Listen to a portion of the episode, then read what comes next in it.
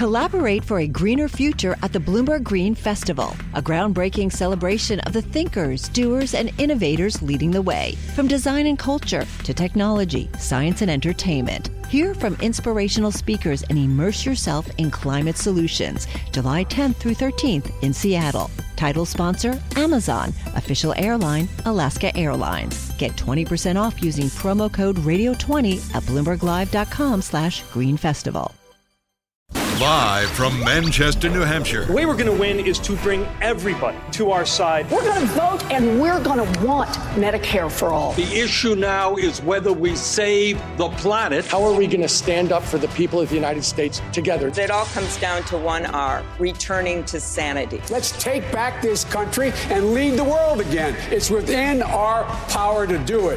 This is Bloomberg Radio's live coverage of the New Hampshire primary with Tom Moroney, Joe Shortsleeve, Kim Kerrigan, and Kevin Cirilli on Bloomberg Radio.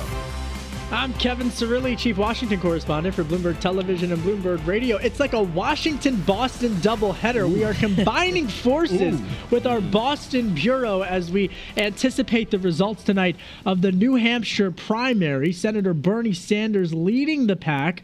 But Joe Biden, the former vice president, he's already jetted out of town to South mm. Carolina. We've got an all star team here. Adam Green, co founder of the Progressive Change Campaign Committee, a Warren World insider. She was trashing Joe Biden earlier today. And Fred Hochberg, my good friend, and of course, the former Export Import Bank chairman, a prominent bundler of the Buttigieg, or a donor, backer, I don't even know the words, for the mm. Buttigieg campaign. So it's it's great to be with yeah, you guys, you and too, thanks for helping me out. All right, on this side, the Bostonians, we don't usually play well with others, but yeah. we're going to give this a shot. well, you know, I'm not, I'm from best. Philly, so I don't know. I'm in the middle.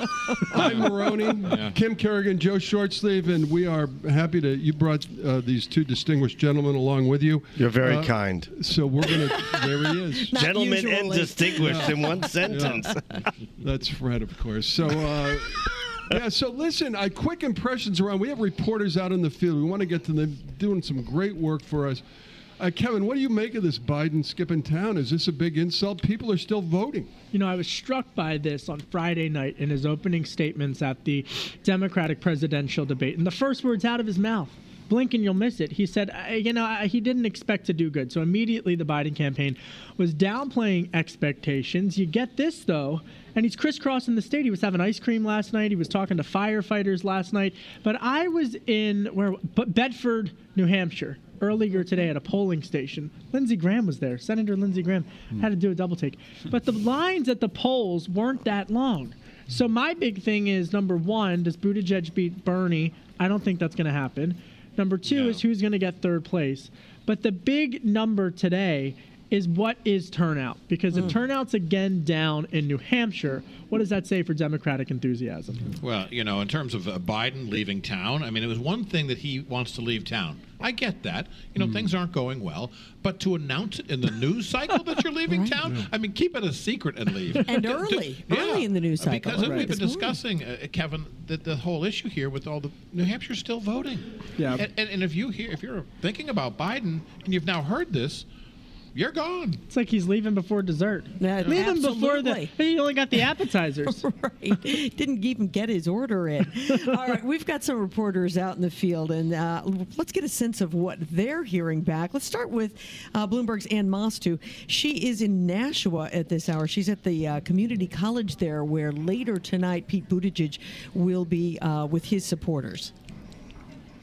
Yes, Kim, and actually, I just hopped in a cab to the Radisson Hotel in Nashua where Biden supporters are gathering, even though he has left the state. And just as you've been reporting, everyone's pretty upset. My cab driver just told me he's been a long term Biden supporter. He's so angry Biden left before the polls closed, he's not voting for him.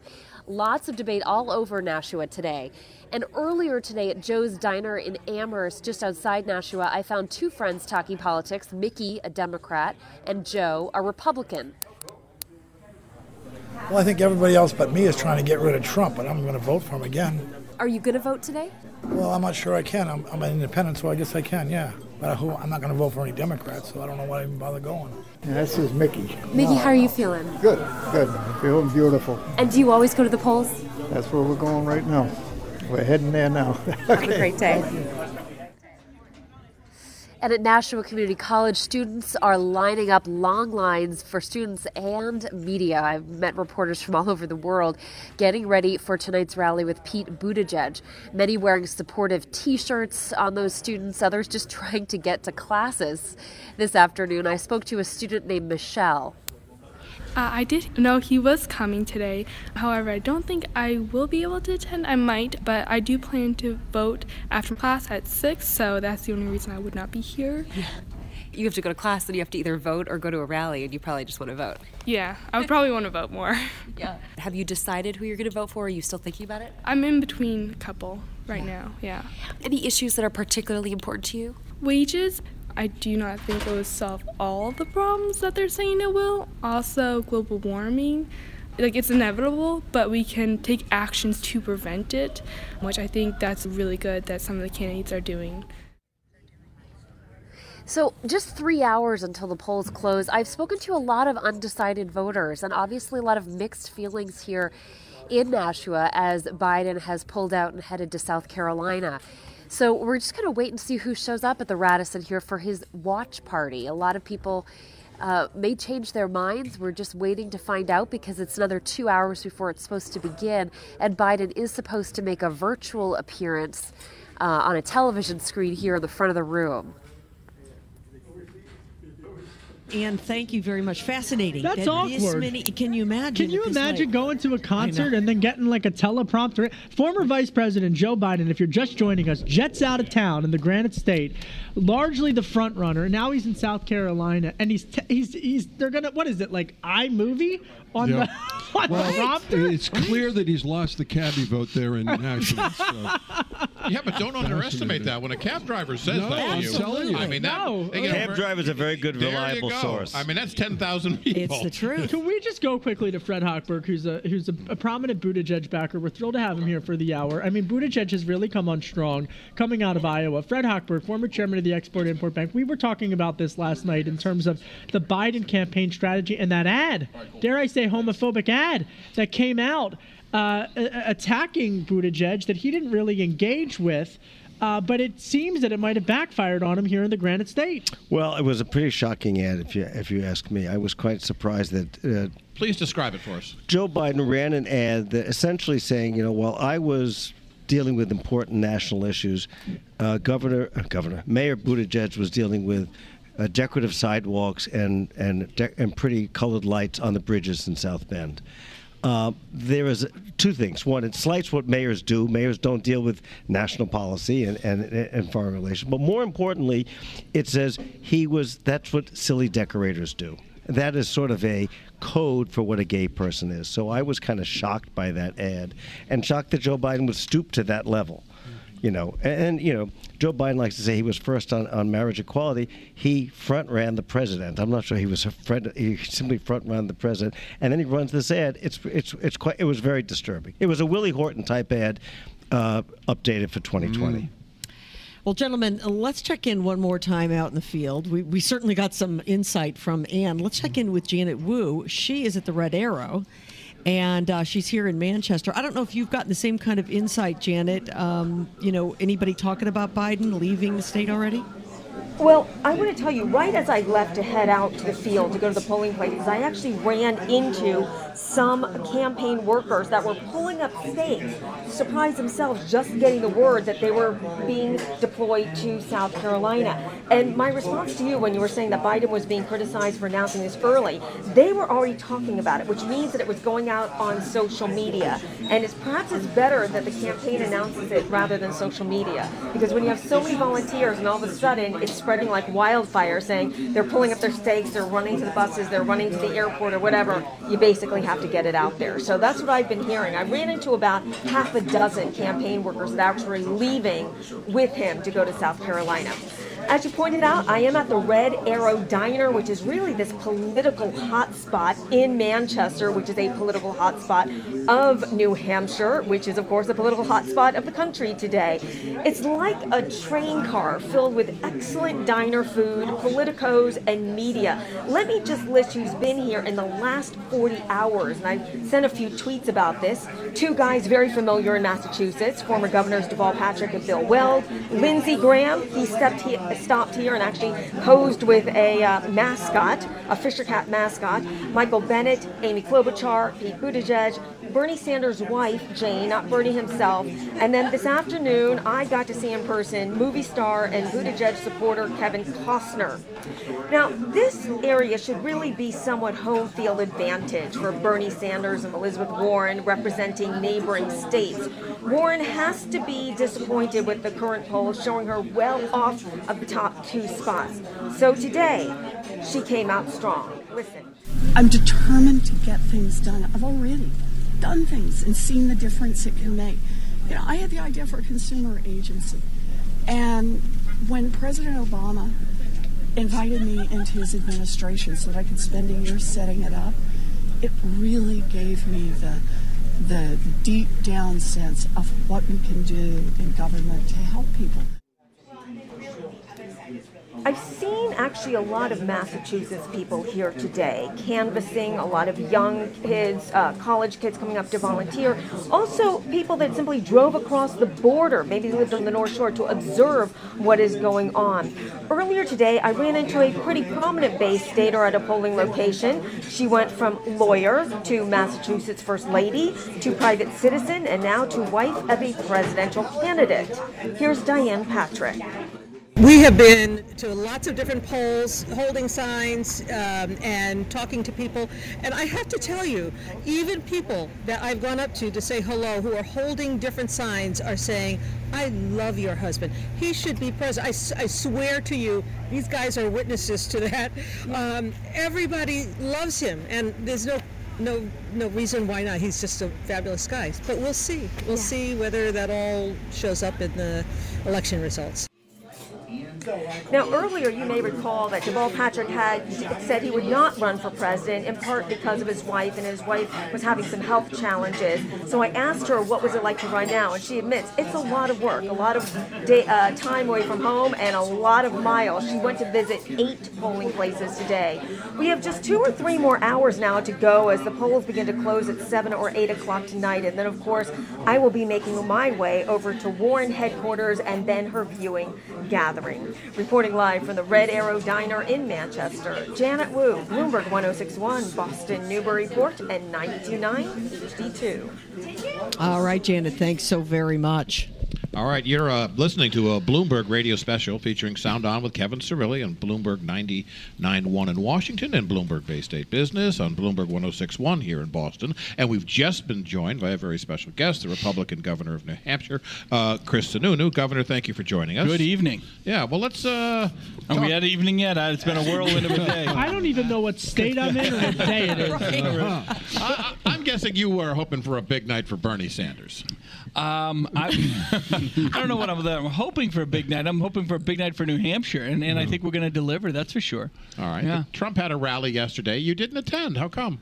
Uh, well, so I was with the vice president and Ivanka on the bus trip uh, that we did. Uh, we flew up. The, the president and the vice president were endorsed by um, the Police Benevolent Association. They did some diner stops, and then I broke off and I met the president when his plane landed uh, and greeted him to the Granite State. And then when he went off to the rally, I told him, "Hey, I'm going off to Fox and CNN, and we're going to do a little, you know, kind of make sure that they understand what they're what what they're witnessing." Because let me tell you, sometimes people can't believe it. The positivity, the energy. It's like a rock concert when this guy does uh, does rallies. Gov, I was embedded with the Trump campaign last cycle. I've been to more Trump rallies. I think I've lost hearing because of all of the crowds.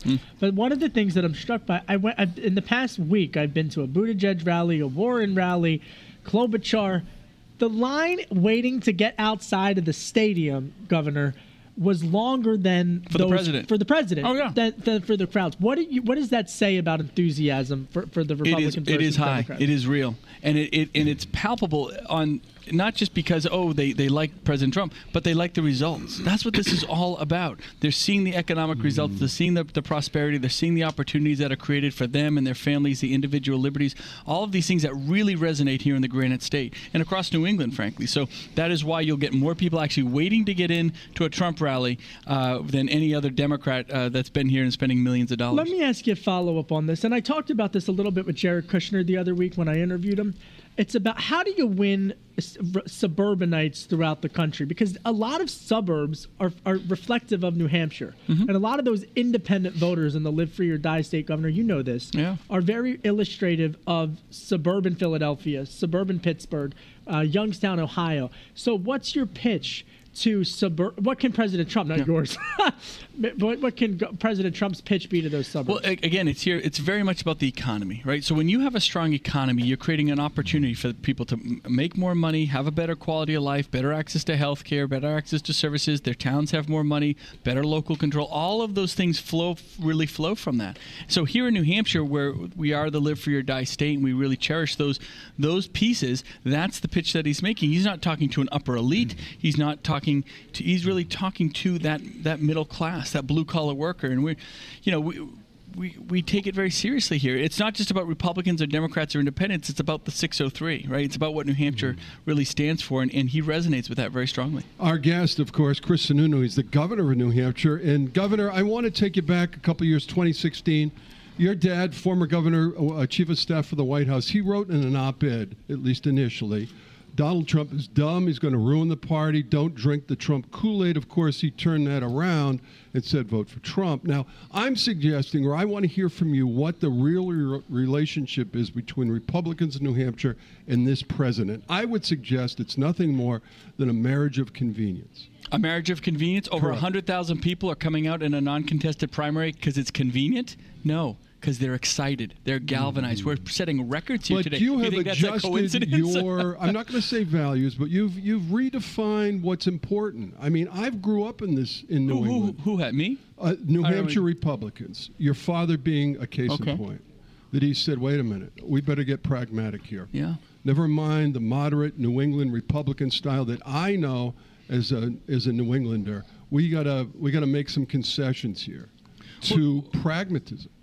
Well, sure, to results, to accountability. I mean, that's what Republicans believe at the heart of it. It's about re- accountability and results. You can talk all day about, I want to do this, I hope we do that, America can be better here, America can be better. That's all wonderful things, but you got to deliver. And the president delivered. So that's what it's Mm-hmm. But really is that about. all? It, it's that's all that it's about. It's not, It's not about. that. It's not that. That's all that it's about. Look, I disagree with what the president says. Sometimes I disagree with how he says it. But at the end of the day, my job is to my state and my community and making sure that there's opportunity for families and individuals. And the President Trump shares in, in a lot of that has provided a, a lot of that um, those doors of opportunity for us to partake in. And and look around. We, why is it that New Hampshire has more economic success than any other state in the Northeast? It's not by accident. So, Governor, let's bring it back to this uh, primary today. As a Republican looking at this field of Democrats, who do you want to see the president face? Who do I want to November? see? Well, I think it would be easiest for the president to beat uh, Bernie Sanders because he's a socialist, and at the end of the day, um, America isn't going to get behind big government solves all your problems. It's just not going to happen. Um, more practical, the, the tougher of the candidates would be someone like an Amy Klobuchar, right, or even a Joe Biden, someone who's a little more moderate. Um, Amy, who has, uh, you know isn't a little gritty, right, Mm-hmm. um, but isn't afraid to speak her mind. That's something that translates very well in a state like New Hampshire. Um, Can but- appeal to a suburban voter. oh, of course, absolutely, as a female candidate, whatever it might be. So then you get into what's really going to happen, right? Which is going to be three candidates fighting it out on the moderate side, three candidates fighting it out on the socialist side, a monsterly, messy, brokered convention um, with a, a Democrat party that, frankly, is the party of me. You agree with us 100% of the time, or you're our enemy. That's what you're seeing down in Washington, and it's going to be exemplif- exemplified uh, exponentially on a very national and ugly stage in Milwaukee this summer. I don't think they're going to get it together. I think it's going to provide a big runway and opportunity for the president to close the deal in November. If you're just joining us, we're talking to Governor Chris Sununu, the Republican governor of New Hampshire, and you're listening to a doubleheader of sorts of Bloomberg Radio Sound On and Bay State Business. It's a simulcast. Governor, I, I asked this to Matt Mowers the other day, and, I, and he said it was the toughest question he's been asked in like a year. Uh-oh. I said, "Where's the best place to get chowder in in New Hampshire?" Not to get too controversial. Right now? Yeah. I'd go down to the Puritan back room. Oh, they do wow. great chowder and, fi- and chicken So fingers. You know yeah. what he told me in the break? He said I should have said from my mom. You Oh, know. that- that's a good answer. no, but for you guys, I'd go two blocks south, two blocks south here to Murphy's. I'd go over to, uh, All right. you know, the Puritan. Let me ask you, just bring it back to, in terms of what you said about Bernie Sanders. You know, I'm struck by this because I was talking to Jeff Weaver the other day, who's a senior advisor to Senator Sanders' uh, presidential campaign, and I said, "You're really going to go out there and label yourself a Democratic socialist?" A Democratic socialist is that going to lose in a general election matchup? You know what he said to me, Gov? He said, "Well, we're going to call President Trump a corporate socialist." Yeah, that's the dumbest thing I've, I've ever heard. That is just Why? absolutely stupid. Why? Because Bernie Sanders is a self-avowed socialist and has been for years. It's not about him coming out and t- calling himself that. He's been doing that for years. Why does Bernie do well here? Because he's very truthful about who he is, right? You might not agree with his policies, but at least what you see is what you get, and that's what we want in New Hampshire on both sides of, of that ticket. Governor, the name you haven't mentioned is Michael Bloomberg. Uh, Who? He, uh, yeah, exactly. Sorry. Uh, you know, he's somebody who Sorry, was, uh, he was somebody who once was a Republican. Um, he's also some would say that if he has a particular strategy, it's certainly falling into place. Uh, that he was going to be ready when Biden self uh, imploded, and it looks like he is. Um, what's going? Uh, So let do me tell you, what- I, I've met I've met Michael Bloomberg. I think Yeah. he's a very smart guy, very nice guy. Uh, to be honest, I don't agree with all of his policies. Um, the whole big gulp thing, uh, while it is not a defining moment, it says a lot about about um, He could be where he drives things. Um, he could be, but I again, let's just think about this: Are the are the socialists going to allow a a old white out of touch billionaire who's trying to buy an election to be their nominee? No. And and frankly, given some of the news that came out even as early as today, this is really impactful. The stuff that they have him on audio saying that is not going to go away. The AOCs of the world are not going to let this party forget that, and they will never let him become the nominee because this is the Democrat Party. And until they they they need to let you become the nominee on the Democrat side. And, So, and- and Michael no matter how Bloomberg- much money you want to spend. And Michael Bloomberg, who is seeking the Democratic presidential nomination, is the founder and majority uh, owner of Bloomberg LP, Yes. the Sorry. parent company of Bloomberg Radio. Governor- Well, and I love Bloomberg Radio, by the way. I think Governor, you guys are awesome. Look, Governor, Yeah. Dare I say that it's not just the AOCs of the world who would have some problems with that audio that was released today. It's it's everybody. It's it's America, frankly. I mean, it's it's really bad. It's really bad. It's really telling.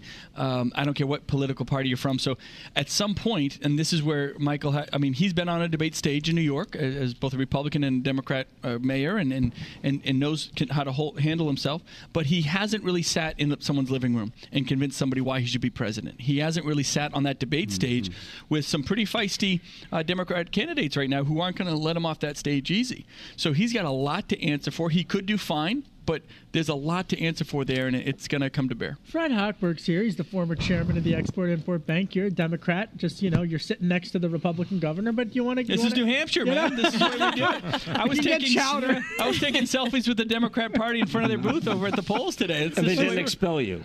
Are you kidding? This is New Hampshire, my friend. We are purple. So your view of the, the brokered convention and chaos and, and all the socialism, that's a wonderful Republican playbook of what you hope will happen. I'm not sure it's a prediction what's going to happen. We've got Super Tuesday, early March, March 3rd, 40% of the delegates, and by middle of April, 90% of the delegates are chosen. The field, now, I think the problem we had with Iowa sort of imploding, the field is not narrowed, and we'll see how much it narrows after tonight. We don't know that yet, but it may narrow again. And I think that uh, we've got two key primaries coming up with two key states coming up South Carolina and Nevada, which will have a much more diverse uh, voter block, and we'll have a much better idea of what this looks like. So if it's not a brokered convention, somebody has to go in with enough delegates. Who's it going to be? I don't know yet. I think this is the Fred, hardest. you, you this is the support toughest one. Buttigieg, correct? I'm, I've been supporting. All right, you t- talk to the governor here about how your guy is going to beat Trump. I think that uh, Pete Buttigieg. I've known him for five years. Uh, met him when uh, I was chairman of the Export Import Bank, and he was uh, he was mayor of uh, South Bend. He was keenly interested on economic development, on supporting more jobs, creating more jobs, and that's why we met, as to find ways that companies in his city could export to the rest of the world and create more jobs at home. All right, Governor. Uh, he's a socialist, right? I think. No, Pete he's Dunne- not a socialist. That is such rubbish. Of course rubbish. he is. Of course he. Oh, because wait, Democrat does not equal socialist. No, what, pick, what language? pick your policy. Pick pick your policy. He's about big government. Give us more taxes. We'll solve your problems. No, he is not. Oh, Th- that's a- Look, pick, no, pick, it pick isn't. the issue and You tell me take- where he is you on take- it. You can take a look at his proposals and how they pay for themselves. He is not a big government, big tax kind of guy. Listen, the, course the he is. Democratic field is all progressive. Frankly, at the end of the day, they all believe in greater equality. You know what makes him a socialist? I'll tell you this: the fact that when they said who would have a problem with a socialist at the top of your ticket, and he didn't have the courage to raise his hand and say that's a real problem for our party Governor in America. Sununu, are they Yeah. all socialists? No, on the of course they're not. side? Who's not a socialist? Who's not? a- Amy Klo- Klobuchar Yeah, is not a she's- socialist. Tulsi Gabbard is not a socialist. I don't. I don't And neither know is about Pete Tim Buttigieg. Steyer. That is What is rubbish. Tulsi Gabbard? Yeah. Look, uh, Chelsea's a fighter. I'll say that. I've never Alright, met true. Chelsea, but I, I, she's got grit. I always Let's ID the cast here. First of all, Governor uh, Chris Sununu is talking to us, and just uh, that uh, lively interchange was with Fred Hochberg. He's a former imp- Export-Import Bank chairman. Kevin Cirilli, host of Sound On. We are Bloomberg-Bay State Business. It's a large table here, Kevin. Well, listen, I'm just, you know, I'm phoning it in today. I'm learning from the experts. I'm like, here we go. Gov, you know what my biggest problem is with the state? Bunch of Patriots fans. All right, get out of here. Oh, you know, I Seriously. can't handle See, I'm from outside. We're gonna fight I'm this one outside outside. of Philly, and I, I everywhere I go, I say, why are there so many Six Pats o'clock, fans? my friend. I'll meet you in- I out just, front of the school. I did push-ups with Chuck Grassley. I'm, I, I'm being challenged now to a duel by the governor of New Hampshire. The most important thing is after we get through today is what happens to Tom Brady. Get him out. The big He's a issue. cheater. That's the big question. You must we have some answer. inside I have insight, but I cannot give it. Oh, Do you have insight for real? I have insight for real. Why would you want him if he doesn't no, want I'm to just, stay? Of course he wants to stay. No, he Oh, wants to stay, and he'll go. stay. It'll, it'll, it's all- I don't have any insight, by the way, at all. Hey, I'm, I'm as panicked why- as anybody Governor, else, but I we love the have- guy. Also, oh, why we have you here? Talk about your. What are your aspirations for the for the year? It's still February. You have sports betting. You know. Oh, in, terms of the state, Yeah. look, you- we've created a lot of opportunity here. We one a big thing is keeping up this momentum for economic Mm-hmm. opportunity. When the economy is doing well, everything falls into place. The state has more money to invest in programs. We return it to cities and towns. People have more economic uh, opportunity for themselves, better quality of life. I mean, the whole nine yards. Everything flows.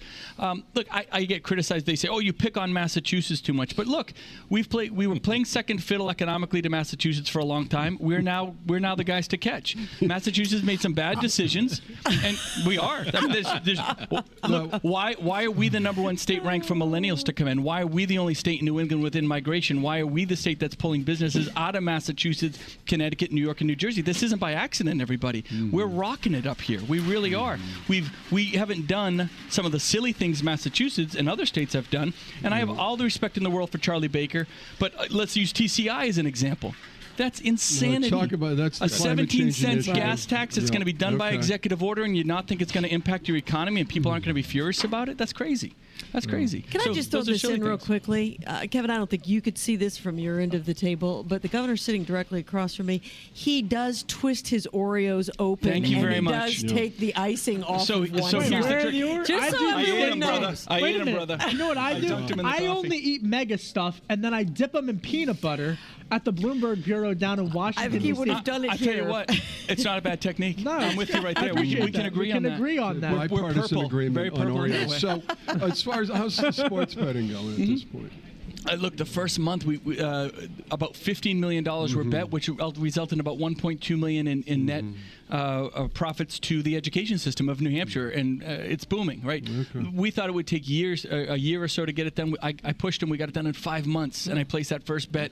Yeah, for the Patriots to win the Super Bowl. We all know that it didn't, didn't quite work yeah. out. I'm 0 for 4 in my sports betting. I'm not gonna lie, but people are enjoying it. and We got uh, March Madness coming up. Before, Yeah, well, Duke. I mean, I can't. Uh, that game the other night with Mm. UNC. They, come on, UNC. But let, let me take it back to politics for a second because Governor Sununu, you represent a tone, and, and, and seeing you travel just within the last 24 hours with Ivanka, you've got Republicans. If they want to win back the White House, you have to win suburbs. You have to Sure. win the path that you put together in this state in order Yeah. to get President Trump reelected. In all seriousness, as you Yeah. look across at the governors out there and, and on your side of the aisle, who are your friends, or, or not friends, who are ideologically similar to you? Uh, across this country in those in those battleground states? Do they exist? Oh, in the lot of- battleground states. yeah. Well, look, I'll, believe it. This is we, governors are not like Congress. We actually all get along really well, with a couple small exceptions. We all get along really, really well, Republican and Democrat. And this is this goes fundamentally what the problem with uh, the Democrat field is. We'll get to in a second. They're not executives. Mayor Pete is, and I give him a lot of credit for that because he's had to be a mayor. But Why don't uh, you say that again? yeah, Mayor. No, he is. And and again, he's he understands that he does understand this. We might not agree on policy, but he understands accountability. Congress and senators don't understand that.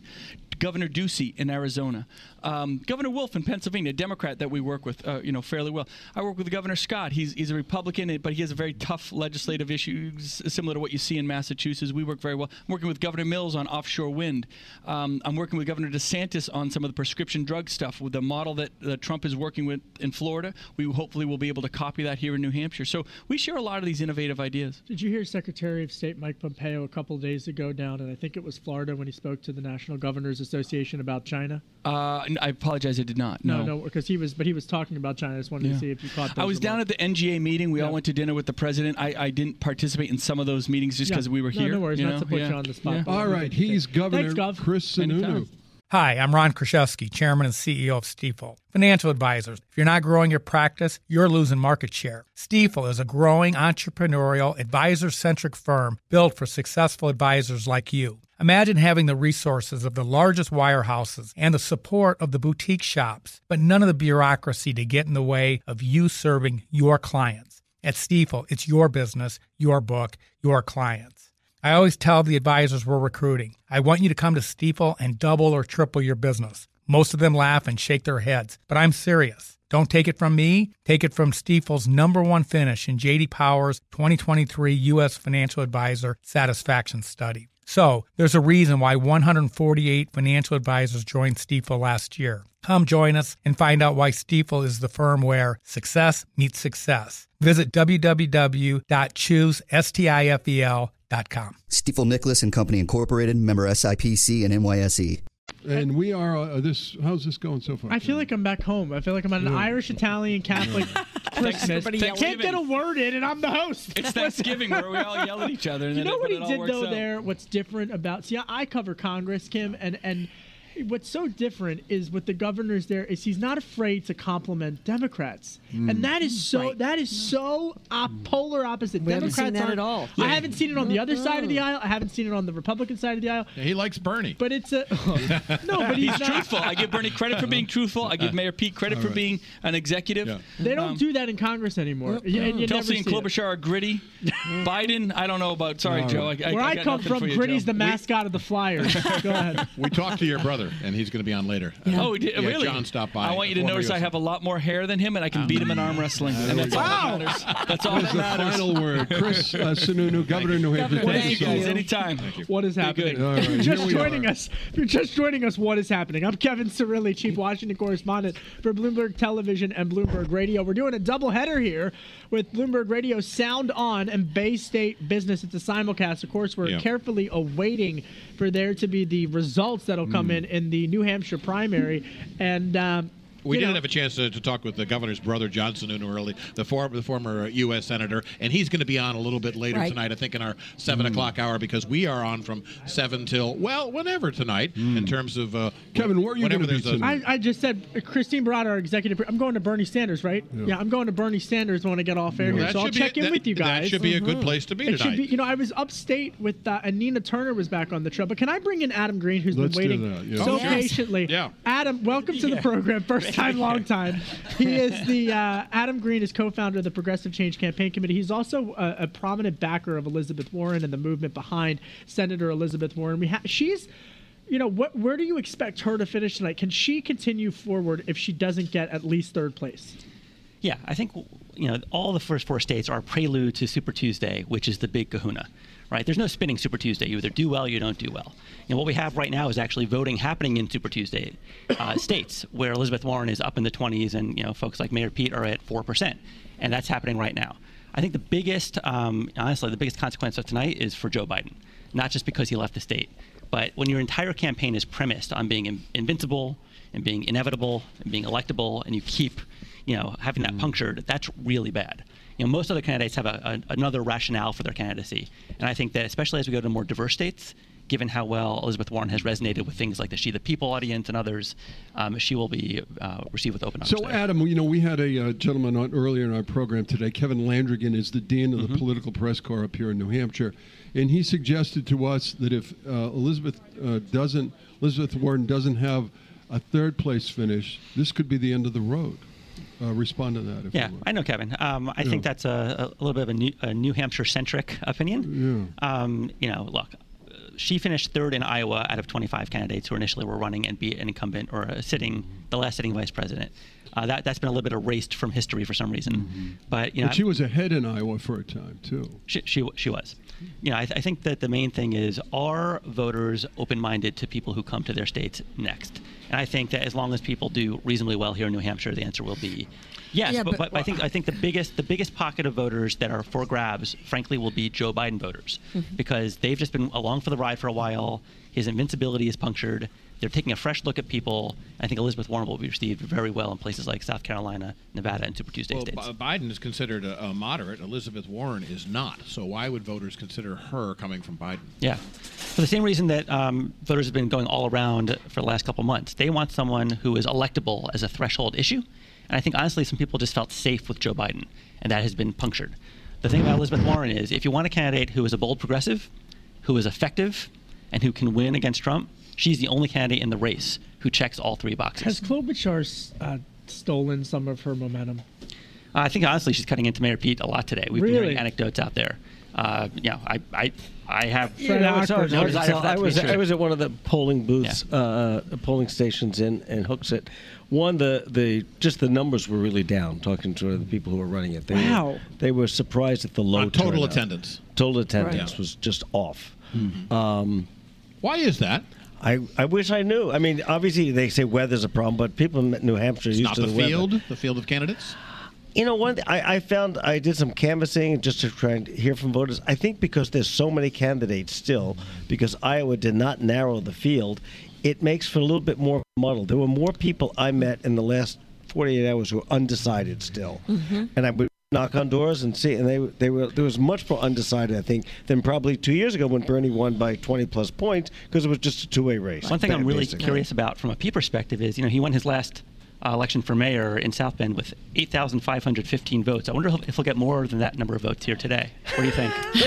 That's a wonderful talking point from Elizabeth Oh, Warren my at headquarters. That's a very nice No, talking Blue- point. Bloomberg believes in numbers. That's why I was. Oh, I see. I see. That sounds like an Elizabeth Warren talking point. Aaron, let me go back to Elizabeth Warren for just a second here, though. Please, what about Kim. the issue? what about the fact that she? I mean, this is her sweet spot. She lives next door. Mm-hmm.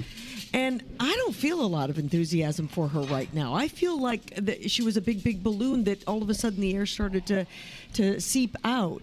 So if she can't come in two or three here, what makes you think that in you know out in Nevada or down in South Carolina she can she can pull this off? Yeah, well, a couple things. One, I was at one of her events last night in Portsmouth, and it was electric. I mean, the crowd was, if she's feeding off the crowd, they were feeding off her. It was amazing. I think uh, Willie Geist was in the back of the room, and he was he called it celebratory in feeling. Uh, that said, you know, in her last campaign, some people criticize her for it, some people love it. She ran zero TV ads in Boston television, which is the market next door. She really didn't campaign as if she was, you know, trying to wedge in on in New Hampshire. But what we've seen across the country is that her her uh, core message of taking on systemic corruption, returning government to the people. Her point is that no matter what your first issue is, healthcare, education, childcare, it's all skewed by big money lobbyists and corporate corruption of our democracy.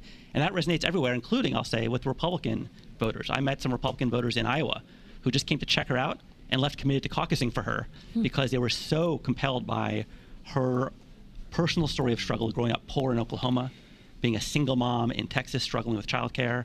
And they were like, wow, we actually resonate with her. All right, let's reset all this, please. You're just listening to Adam Green, co founder of the Pro- Progressive Change Campaign Committee, obviously supporting Elizabeth Warren. Before that, Fred Hochberg, former Export Import Bank chairman. He is supporting Pete Buttigieg. Our co host here, Kevin Cirilli, his show is Sound On. You're listening to this in Washington. And I'm Tom Moroney with Kim Carrigan and Joe Shor- Shortsleeve, Bay State Business out of Boston.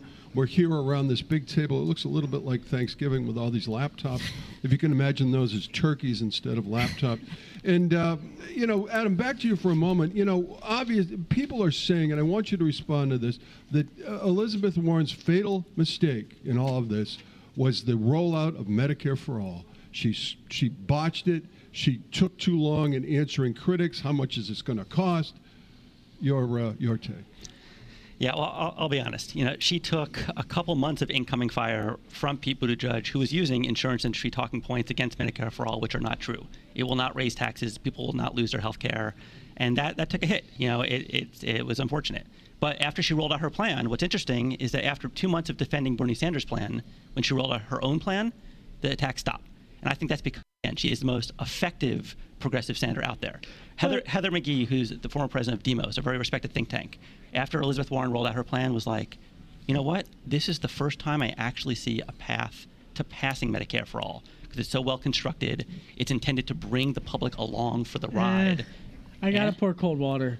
You know, and we talk about policy all day, but I mean, in order for that to ever get through, Democrats would have to win the House, they'd have to win the Senate, they'd have to win the White House, they'd have to have super majorities. But what I find fascinating about the Medicare for No, all, they wouldn't have to have supermajorities. Well, uh, oh, okay. Wait, wait, also let's remember the 40 Democrats who elected to Congress, only one was for Medicare for all. 39 were about Wait, I don't want to protecting healthcare. relitigate Medicare for all. Okay. Well, what, what I do want to do is to bring it. What I find really interesting about your point, though, is that Senator Sanders dis- has continuously said Medicare for all. He's continued to campaign for it, Adam, and he's climbed. Hmm. And it, it ever since I think You really mean Bernie Sanders? Yeah, Yeah. I think the, the the real shift in the debate actually came when we saw briefly Sanders and Warren clash on the debate stage, and they were then trending Sanders up, Warren down, and then you had the Hulu documentary with Hillary, and Sanders continued that ascent for whatever reason. I don't know. I'm not saying she can't have another moment, but I'm saying she's going to have to have another moment between now and Nevada if she wants to continue, if she wants to resurge. You would agree? Well, between now and Super Tuesday, yeah.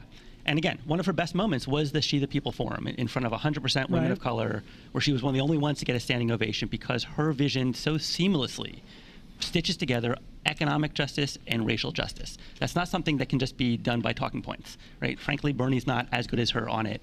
Pete, uh, at negative percent in the polls with African American voters, is not as good on it. And she, I think, has a huge opportunity in South Carolina and Nevada to have opportunity to have moments like that. I want to go back to something that we've all been talking about, and especially, and you, this is, you know, I'm I'm the transplant here. I'm parachuting into your neck of the woods with the three all stars up. No in more Bay Philadelphia Eagles talk. No, well, ugh. uh, but but seriously, down in Washington, I mean, the the, the pundits, Hmm. the chattering class, they're all scratching their heads and they can't understand why turnout is down for Democrats. And that really, listen, I don't think we can glean too much information out of the Democrats and running and, and the winnowing of the field, but I, I, I- something's off. I mean, it mm-hmm. feels off. When I was in Des Moines, when I was in mm-hmm. Bedford, you know, something feels that turnout is down, and I'm curious: is it is it is it news fatigue? Is it political fatigue? Is it Trump fatigue, or is it just I don't know? But am I am I on to something here? or Am I way out? I mean, look, I think the two things we've heard on our program, Bloomberg Bay State Business, are one, the Democrats, and I don't say that they can't have one yet, but we've heard they don't have an inspirational candidate at this point. They really don't. I mean, Warren does attract a lot of energy wi- within her circle. Uh, the, uh, Buttigieg the same, Fred Hochberg, but they don't have a transcendent candidate like Obama, Like Trump. Clinton, like Trump. Right. The other part that we hear a lot about is that while they don't have a transcendent candidate, the other guys do. I mean, they, they he filled this this arena here in Manchester last night with 12,000 people. Now, the chairman of the Democratic Party uh, for this state, Ray Buckley, sat here not long ago, right across from us, and said, "Well, none of those people are from New Hampshire." Well, okay, that's a weak defense, my friend. Can I can I can I ask you a follow up question on that particular point because we criticize Republicans, rightfully so. We raise these questions. How are they going to win the suburbs? Governor Sununu really seemed to push back on how on how Republicans need to talk. To, to suburbs. Well, dare I say, Democrats got to take a, a page out of Raging Cajun, mm-hmm. James Carville's mm-hmm. book, and what he's been out there saying that they need to learn how to talk to to, to the Penn State Nittany Lion crowd, to the mm-hmm. LSU crowd. Now, you're using suburban voter interchangeable with swing voter, right? I mean, no. Well, suburban voters, what I've heard, they've gone from Republican to independent and migrating to Democratic. So, Mm-hmm. two things I think are happening. One, it makes the Republican Party more and more conservative. and it makes the Democratic Party, frankly, more moderate. And so that's a change. We're going to have to see how that plays out tonight and over the next two states because that is a change. The Republicans are becoming much more. That's why Donald Trump has as much as 90. No Republican president has ever had that high an approval by his own party ever. It was as high as some as, as high as 94 percent. Adam Green, uh, you're the supporter of Elizabeth Warren. Tell us, sometimes the the clues lie in the schedule.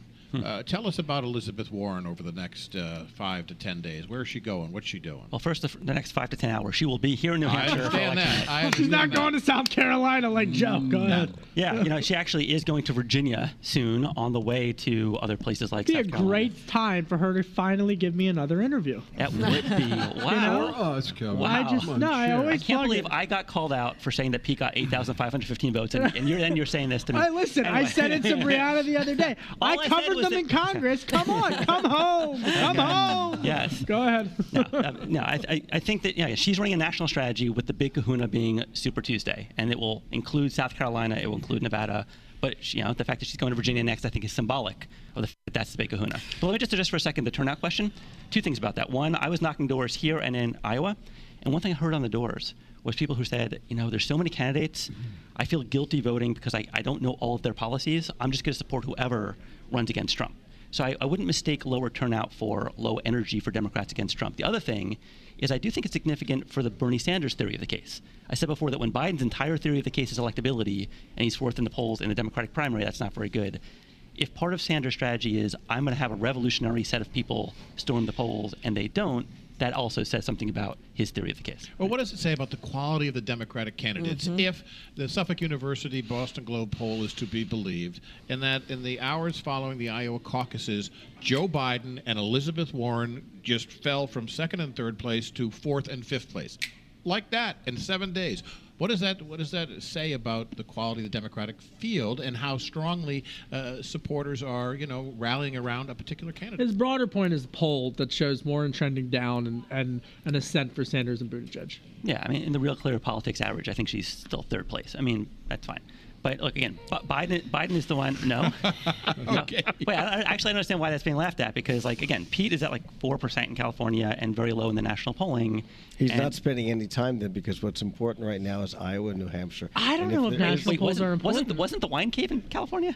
Oh, he was. He was there. He I there. thought we were past the Okay, wine so- caves. I don't even drink, and I'm still talking about wine caves. Yeah, Go figure. If you're just tuning in, you're listening to a hybrid, and these hybrids are powerful. This one sure is. Kevin Cirilli, host of Sound On. We are the hosts of Bloomberg Bay State Business. Kim, uh, Kim Carrigan, Tom Moroney, Joe Shortsleeve. We have two other gentlemen with us. Adam Green is co-founder of the Progressive Change Campaign Committee. He's with Elizabeth Warren, and Fred Hochberg is former Export-Import Bank Chairman. He's with Pete Buttigieg. While we have two of you, real live political activists, uh, guys who do real well on the radio, this is. I have a question for both of you uh, about the Democrats. You look at these guys and these women, and I don't see a lot of humor there. Now, you may say, well, what's humor got to do with it? Whether you like him or not, Trump employs humor all the time. It's a very powerful tool. I saw those Democratic candidates, some of them were yours up on stage Friday night. They were dour, they were humorless, they were people I don't want to have a beer with. I think Bernie's funny. Well, I- you laughed. I gotta laugh. Tom, I think you're also you're conflating. Frankly, Bernie Sanders and Elizabeth Warren have this view of people being taken advantage of. It's greed and corporate wealth and the corporate class that's holding people down. I don't see that same dour view of the America from the other candidates. Well, let me tell, put it. To, I, I always feel I'm being lectured to. Why, why can't they break out a character once in a while and say, let's have a moment here and, and have I, I sort of feel like that's been part of the appeal for Amy Klobuchar. She has been a little more lighthearted. She mm-hmm. has been a little more real. She actually stood on that stage and said, "Hey, if you're somebody who can't figure out how you're going to pay your bills this month, I got your back." you know that kind of thing. Uh, let- Let's let's Mhm. speak about that related to Elizabeth Warren, and we're looking at. Let's remember too, we're talking about the two women here, and women are going to. Some women are going to go out and vote for a woman just because they want to vote for a woman. If Mhm. you've got Amy Klobuchar, who maybe has a, a more momentum and she's got a little bigger bounce, isn't that a problem for women who are just going to vote for a woman? A woman, isn't that a problem for uh, Elizabeth Warren? Yeah, you know, again, there is a disconnect between how things come across on TV and what is actually happening in the room. I've been to a lot of Elizabeth Warren events. She is really personable and quite funny in person. Mm. Um, but at the end of the day, when choosing a candidate, what people are actually thinking about is what does this mean for my kids, my family, my community? But I think there's And- women who vote. They're looking for a woman. Yes. Yeah, oh, that- that's and absolutely if true. she and if Amy right now has got this bounce, that that has to be concerning. Right. To What I'm saying is that if they're choosing between the two, I don't think they're going to choose based on humor. I think they'll choose based on Elizabeth Warren's plan for universal child care or canceling student debt or things that will actually impact their family lives. Maybe it's, haha, that's funny, Amy, I'm going to vote for Warren. I don't know. But I did see actually in Iowa there were some people choosing between the two of them. And I think actually that's- that's a good thing for society. I was struck by Senator Klobuchar at her rally. I mean, having covered her in Congress, she's much more aligned with the more McCain esque establishment type of, of senator. But I was struck to see her campaign. A lot of these folks who I'm seeing, including Senator Warren, I've never seen campaign before. I've only seen them in the hearing room taking on the, the heads of the big banks and the and the uh, Fed chair and all, and all and the Fred Hochbergs of the world. But you know what was interesting about Klobuchar is her pitch, Kim, seems to me to be, listen, centrist billionaire does not equate to middle class. Mm-hmm. She's saying mm-hmm. I am middle class, mm-hmm. and I and and that it, it's so nuanced, but it's it's I, I think incredibly important for the contours and the dynamics of this race. And uh, I do want to reset because on, on my show, and, I- and I would love to throw it out on the table here, but just to reset, my name is Kevin Cirilli. I'm the chief Washington correspondent for Bloomberg Television and Bloomberg Radio, and I'm thrilled and grateful, filled with so much gratitude to be learning from three all stars of uh, of Tom Joe and uh, Kim, of course, Tom Moroney. Joe Shortsleeve. They are the hosts of the Bay State Business Simulcast, and we're simulcasting today in Boston, on our Boston market as well as our Washington D.C. market. We do this thing on my show called "What's Your Quick Take on Your Radar," where you where everyone says one thing that is their quick take on their radar that maybe is a little in the weeds or isn't getting enough play. And I would love to hear from my colleagues and also from the panel about what their quick take is on their radar. Um, who am I going to put on the spot first? I'm going to go with Fred. You did that yesterday. I, I would say, um, t- I think one, the whole world and the entire country is really looking at tonight in a, in a way far different than any other year, be, because of somewhat of the. Even though Pete and Bernie came out ahead in in in Iowa and. Pete won by the traditional metrics, Bernie by the other, but I think this state is going to be a little bit of a make or break for some, for a number of the candidates. And uh, I don't know who's going to win tonight. I know who I'd like to win, but Bernie won by so much last time. If he doesn't have that kind of big bounce, that will be seen as a loss, and I think that's right because he's been around here for a decade.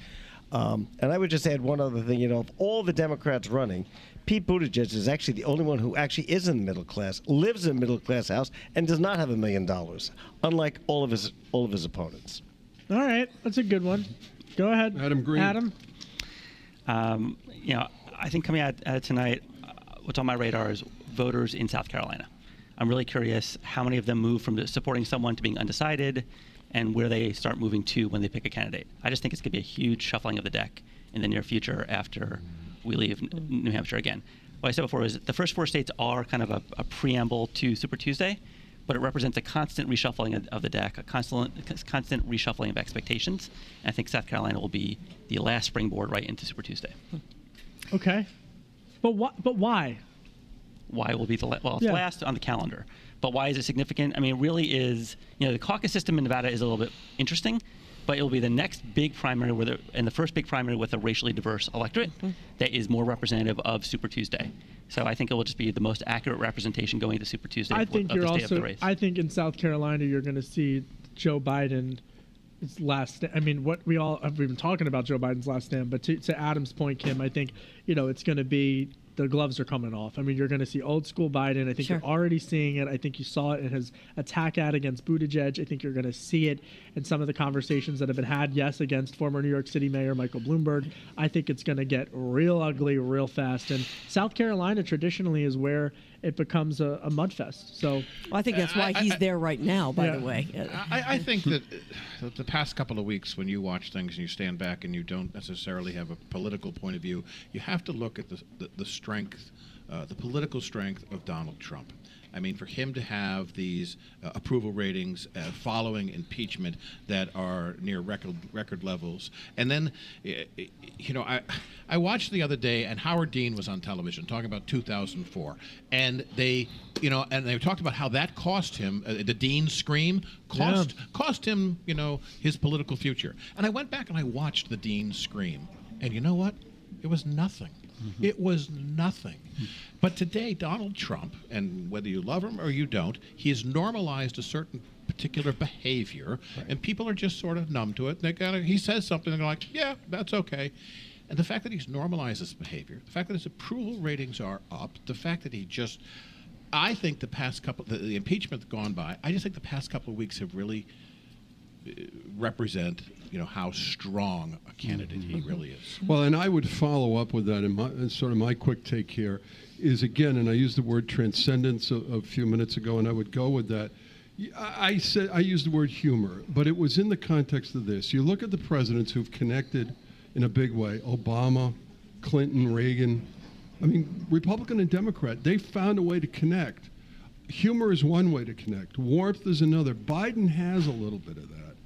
Uh, I don't see a lot of that in those candidates on stage Friday night. In fact, in that regard, it looked like the JV because the guy in the White House has found a way to connect. And I think if the Democrats are going to hope to be successful beyond New Hampshire, beyond this, to the general, somebody's got to find a way to be transcendent and get away from the policy papers, Adam Green. It's not a policy. It's, it- connection. it- it's about connection. And Democrats spend too much time thinking about the head, not enough about the heart and emotion, how I they think- connect I with think- people. I and they completely agree with that. position paper after position paper after position That's paper. all we hear from Warren. Well, no, that's not all we hear from Warren. She's got a plan I- I- for I- everything. She doesn't. well, that's the thing. She has a plan for everything, but that's not what people are hearing in the room. Let me tell you a quick story. In Iowa, I met a guy named Wayne Miner, lifelong Republican. Voted Wayne for, Miner. It's not for, what Troy Price. That's all I'm going to say. voted for- he voted for Nixon and Reagan and Bush and Bush and McCain and Romney and then Gary Johnson in 2016. And he said that he started crying when he heard Elizabeth Warren speak. And he said it's because she told the story of growing up poor in Oklahoma and her dad having a heart attack and them almost losing the family home and her mom had to go into the job market and was able to save the family home with a minimum wage job. And the mm-hmm. story was you can't do that in today's society. And he's like, my dad had a heart attack when I was 10 and my mom had to go into the job market. And his ears opened up to everything she had to say after that. And he said that he just came to check her out because she was in town and left actually committed to caucusing for her. And he was a lifelong Right. Republican. So, Right, why she- doesn't so- she so- do that in a bigger room? Well, you, you you talk about these small rooms. She's terrific. No, it's a big room, but I, I agree with you. I, mean, you know, national on the debate stage, it's tough in a seven-person Yeah. format to get more than 60 seconds in edgewise. But I Look look what forward. Trump does yeah. on the debate stage. That's what you're going to compare this to. Well, we'll see. He turns the venue upside down. He makes he takes control. You know. So Tom, Well, he's what, a guy can who I just understands- Tell you. Oh, I'm sorry. Excuse me. Go He's- ahead. He under, he watches so much television for the last 20 years. Yeah. You know, listen, in some way, you know, you need someone who enjoys television and is really comfortable with it. Hmm. Didn't we say the same in some ways about Kennedy Nixon? Nixon showed up. He had I- he has a heavy beard. He, He was sweats. sweating. I don't think it's that he understands. understood the medium I don't think it's that he understands television. I, I I think it's that he understands social media. I think it's he understands modern media and the way his legacy will not will will not be tele. Respectfully, I would put forth. It will be how he consumes modern media and how it fragmented media and how to penetrate each of those individual individual zones. So, uh, just the flip of what everyone has just said now. Here's here's my my question. Yes. It's 2020. Can you spend money, get in late, and still win a nomination? That's what I'm looking at because Michael Bloomberg could very well make a difference in this race. Not connecting, not going to somebody's living room, not talking, but instead spending money and getting their name out and talking about how they can beat the sitting president. Can that win? Can You know, that happen? I got to be candid here, though. We're going to find out in about the next two weeks. I think the audio that was released this morning has drawn criticism from former Vice President Joe Biden. I did, did, did Warren weigh in on it? On this audio? I mean, uh, that was released about him defending stop and frisk Mm. uh, Mhm. policies. I Yeah. think I think we're going to find out. You know, but what do you think?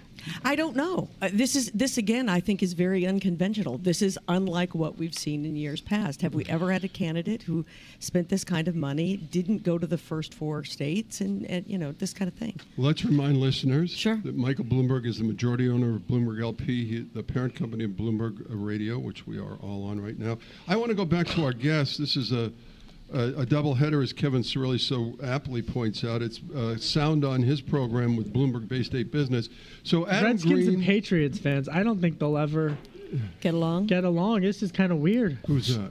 The Patriots fan. Well, like our audience down in D.C. Yeah. and You know, then you've Kevin- got Boston. It's just like you know, I'm a giver, not a taker. So, you know, I don't know. Uh, let's get but Adam Green is with Elizabeth Warren. Fred Hochberg is with Pete Buttigieg. I want to ask you both to respond to this. If your candidate drops out, if and when, who do you go to after that? Let's go to Fred first. You're with Buttigieg. Who's who's number two for you? Wow. I'd have to obviously see who's left. Uh, Yeah, but uh, but of, all, of them right now, the people left standing right now. Could be Bloomberg. Could be Bloomberg. I think I think you need a moderate. Uh, you know, as I made the comment quickly about the Republicans leaving the suburbs and going becoming Democrats, the the party people do not like radical change. They may, it may excite a base, but it does not win elections. I completely disagree with that. I'm, I'm not going to answer that question, but I will respond to that. Well, why, Yeah, I- hold I- on. I- Why aren't Wait you a- gonna- hey, yeah. let it- don't let him let- get away let- with let- that. let- let Well, I respond to that. just want to understand before you uh, talk. Why won't you answer that? Well, th- this would be my prism for decision making, and it does contradict with that. So I was in a, in a in a Uber a couple of months ago, and the driver heard me talking about politics and was like, "I voted for Trump," and he said, "I would have voted for Bernie." And I was like, "Let me ask you a question. Do you think Trump is shaking up the system?" And he goes, Yeah. "Oh, of course." Yeah. Do you think Bernie would shake up the system? He's like, "Yeah." I'm like, "Do you think Hillary or Biden would shake up the system?" He almost swerved off the road. He's like, "No." What are you talking about? Yeah. I was like, "Do you think Elizabeth Warren would shake up the system?" Mhm. Yes. So so many things are le- not left versus right, but inside versus outside. So do you And have a number two? So who's your number two? uh, not not right now. I don't. That's a cop out. That is, that's right. That is a cop Total We cop out. Don't invite him back. Don't invite him back. Kevin Cirilli, I thoroughly enjoyed this hour of radio with you. We have to I do felt it like again. I was home.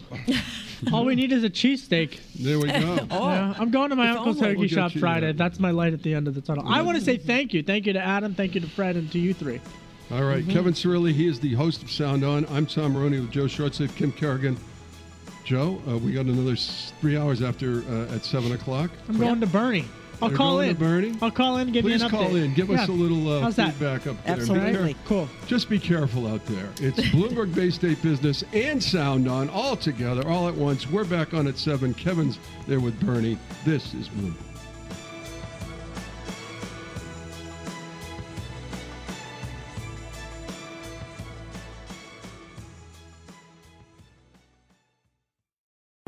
Collaborate for a greener future at the Bloomberg Green Festival, a groundbreaking celebration of the thinkers, doers, and innovators leading the way. From design and culture to technology, science, and entertainment. Hear from inspirational speakers and immerse yourself in climate solutions. July 10th through 13th in Seattle. Title sponsor Amazon. Official airline Alaska Airlines. Get 20% off using promo code radio20 at bloomberglive.com slash green festival.